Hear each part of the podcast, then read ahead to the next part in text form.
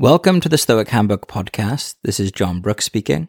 First of all, I just want to say thank you so much for being a member of the Stoic Handbook community and taking the time out of your day to listen to my podcast, read my newsletter, and put the ideas to practice to level up your practical wisdom. If you're a fan of my work and you want to support the show, you can sign up to the premium version of the Stoic Handbook Podcast. You can either do this directly from within Apple Podcasts, or you can go on stoichandbook.supercast.com. When you sign up to Stoic Handbook Premium, you'll get access to my existing library of Stoic meditation and contemplation courses. I make each course about a specific emotional topic like negative thinking or anxiety, relationships, anger, etc., as well as workshops, exclusive Ask Me Anything sessions, and ad-free standard episodes. There's a 7-day free trial, so you can check it out, see if it's good for you. I'm always adding new content, and I take a lot of time to craft my courses to make them as high quality as can be. One of the listeners of the Stoic Handbook Premium told me that they listened to my anxiety course over 50 times. People often like to go through them over and over again. So like I said, you can check it out, see if it's a good fit for you. It's this podcast plus a bunch of premium episodes, meditations, talks, workshops, etc. And I also open up the space for questions as well. If you want to talk to me and get me to record a podcast episode on a specific topic for you, that's what Stoic Handbook Premium is there for. Now let's go into today's episode.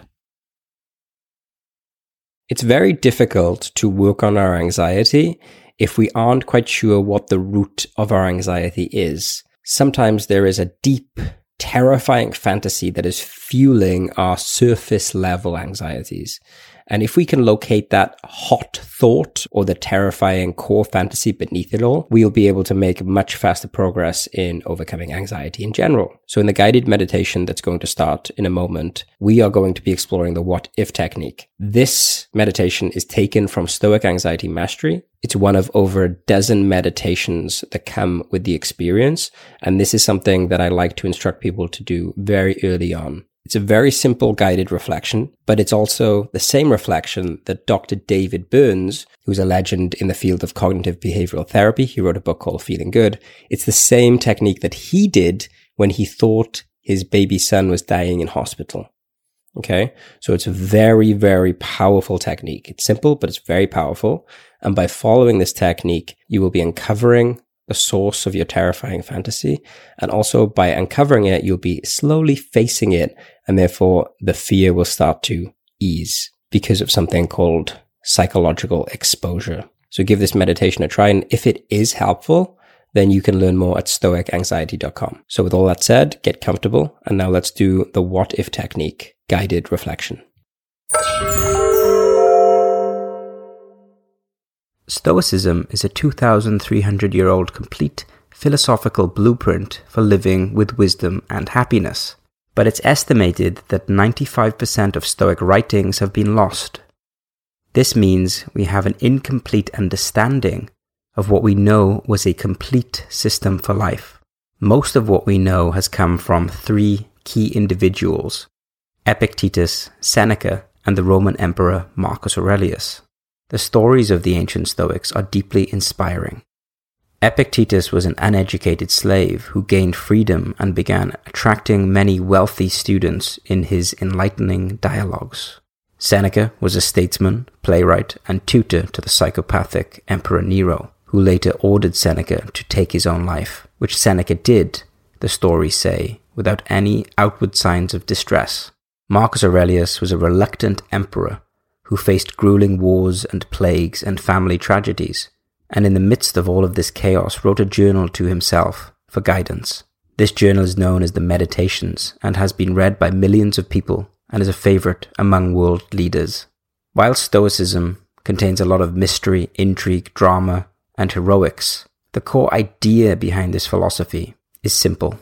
When we don't use our reason, which human beings have been gifted with, our world becomes distorted and we suffer.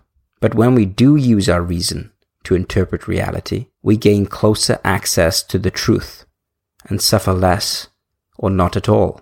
This is the very idea that inspired cognitive behavioral therapy, which proposes that our thoughts determine our mood. And if we alter our thoughts to be more accurate, our mood will follow suit. When it comes to anxiety, it can be useful to separate how the Stoics thought about strong emotions, like anxiety or fear or distress. A fully actualized Stoic, also referred to as a Stoic sage, is someone who still feels negative emotions, because some emotions, especially knee-jerk reactions, are simply unavoidable. If one is shocked or unexpectedly frightened, a sudden, strong emotion can arise. But where a Stoic sage would be different from a non-Stoic is in the second part of the sequence of events. After feeling the initial unpleasant emotion, instead of feeding that story with fear and irrational projections, they would use judgment and reason to try and see the situation as clearly as possible, and thus reducing any unnecessary suffering. So if our aim is to reduce our anxiety, as a practicing Stoic, we first must learn the skill of self-inquiry. If we aren't well practiced at navigating our emotions, why we feel something, what triggered it, what associations there are, what knee-jerk reactions and images show up, etc., then it will feel very overwhelming to try and use reason when an anxious event or panic attack comes on. Before we can start working with our anxiety, we must learn to see it clearly. Anxiety is an unpleasant emotion that brings up strong feelings of aversion, and so it's hard to understand it if we're feeling flustered. Throughout this course, we will be revisiting the important names in Stoicism and learning very powerful techniques to work with our anxiety. But none of that matters if we can't see the problem clearly. So in today's contemplation, we will use a Socratic questioning method called the what-if technique. The what-if technique helps you to see your irrational beliefs that make you vulnerable to anxiety. There may be a terrifying fantasy that is the trigger of your anxiety, and it is only when we can confront and challenge this source anxiety that we can begin to defeat it.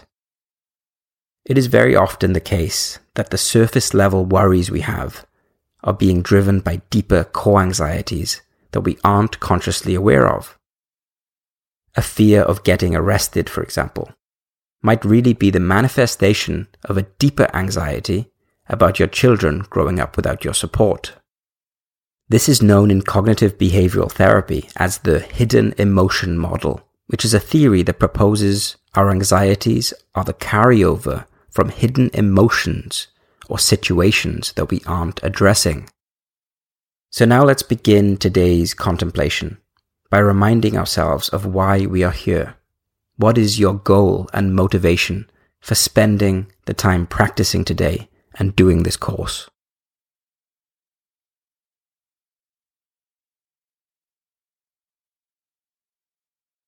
Are you willing to work diligently with the contemplations here and take a step closer toward greater well-being?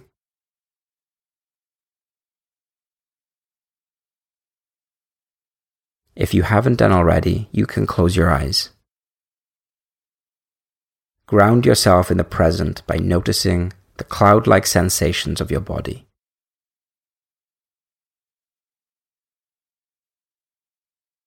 The sounds that are effortlessly heard, and the mind that is moving and calculating, all on its own.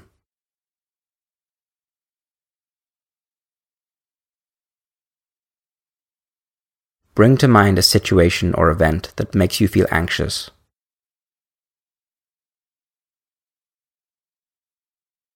Is it a specific thing or a general thing?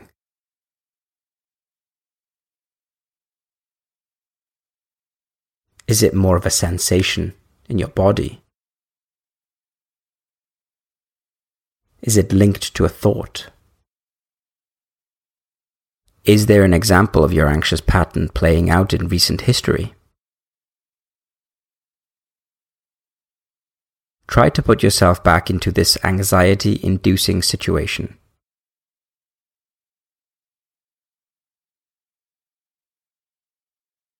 Now I'd like to ask you a question.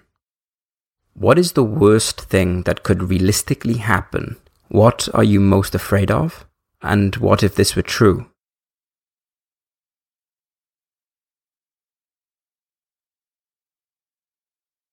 Try to really connect to what your real worry is in this situation. Then allow the answers to naturally arise.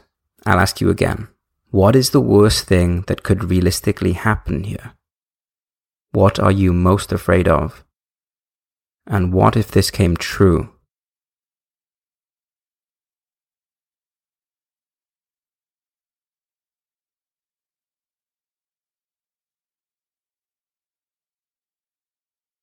You should have a new anxiety develop.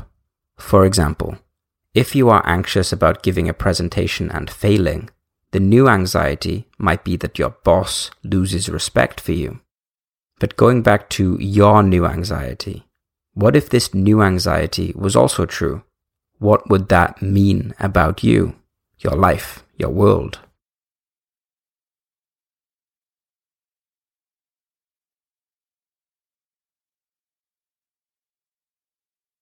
Another name for this technique is the downward arrow technique. We are going deeper and deeper down to the source of the anxiety. So after asking yourself that question, we go down to the new anxiety. And what if this new anxiety were true? So allow this new anxiety to play out. Imagine all of the details.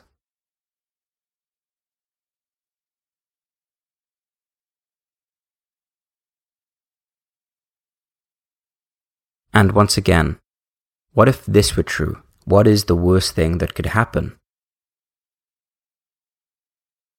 What would it mean?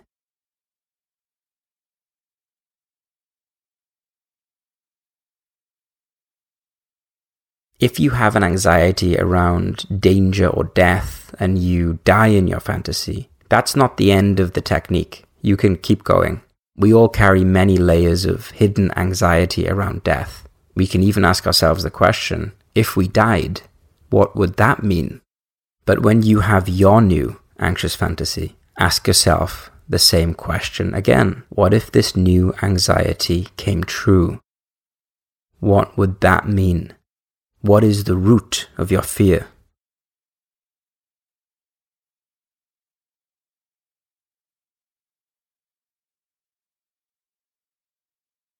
We'll stop the what-if technique there. If you want to practice on your own time, you can go deeper and deeper, and you could also journal and do a downward arrow leading to each new anxiety. The idea here is to gain a greater understanding of the unconscious drivers of our anxieties. The goal is to, as Socrates said, know thyself. The experience of this inquiry might have felt uncomfortable. It might not have felt particularly profound. It may have even stirred up some anxieties, but it's really important that we do this on day one. It will make all of the principles and techniques that follow throughout this course much more effective.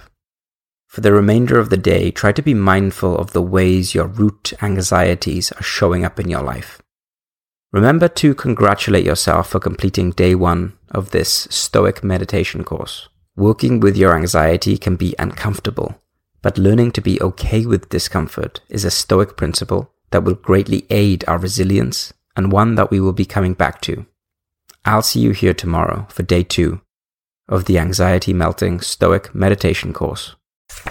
I hope that you enjoyed that, took some value from it. Couple of quick things. If you can leave a rating for the podcast wherever you're listening to it, that really helps new people find it. And I also love reading reviews, so let me know what you think about it. And if you want to go further and get access to all of my premium meditations and audio courses, Ask Me Anythings, workshops, etc., consider subscribing to Stoic Handbook Premium with a free trial, either directly within Apple Podcasts or over at stoichandbook.supercast.com. It's the same thing, just two different ways to access it. And I'll see you back here for the next episode of the Stoic Handbook Podcast.